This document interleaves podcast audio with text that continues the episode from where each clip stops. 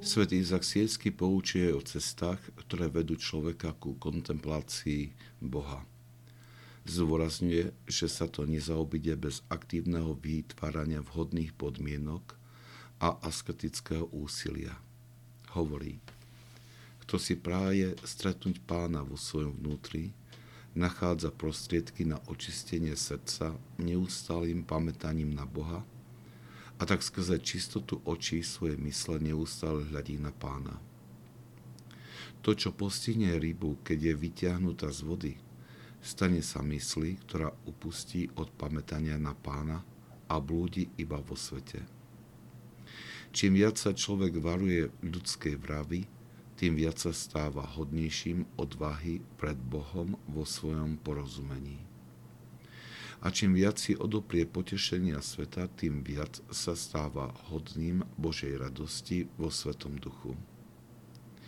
Tak ako ryba hynie z nedostatku vody, tak sa noetické hnutie, ktorému Boh dáva kvitnúť, pomíňa v srdci mnícha, ktorý zotrváva počas života v spoločenstve svetských ľudí. Ovocie kontemplácie je dané tým, ktorí o to usilujú. Sladkosť tohto ovocia sa nedá opísať.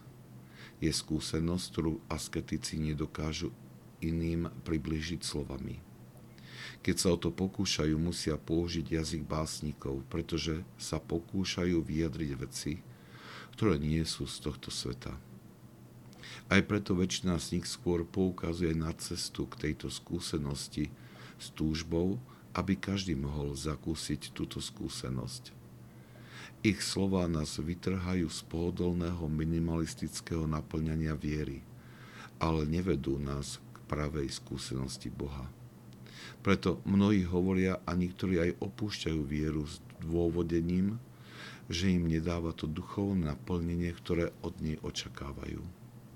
Pokiaľ sa nevykročí smerom k cieľu, nikdy sa cieľ nemôže dosiahnuť.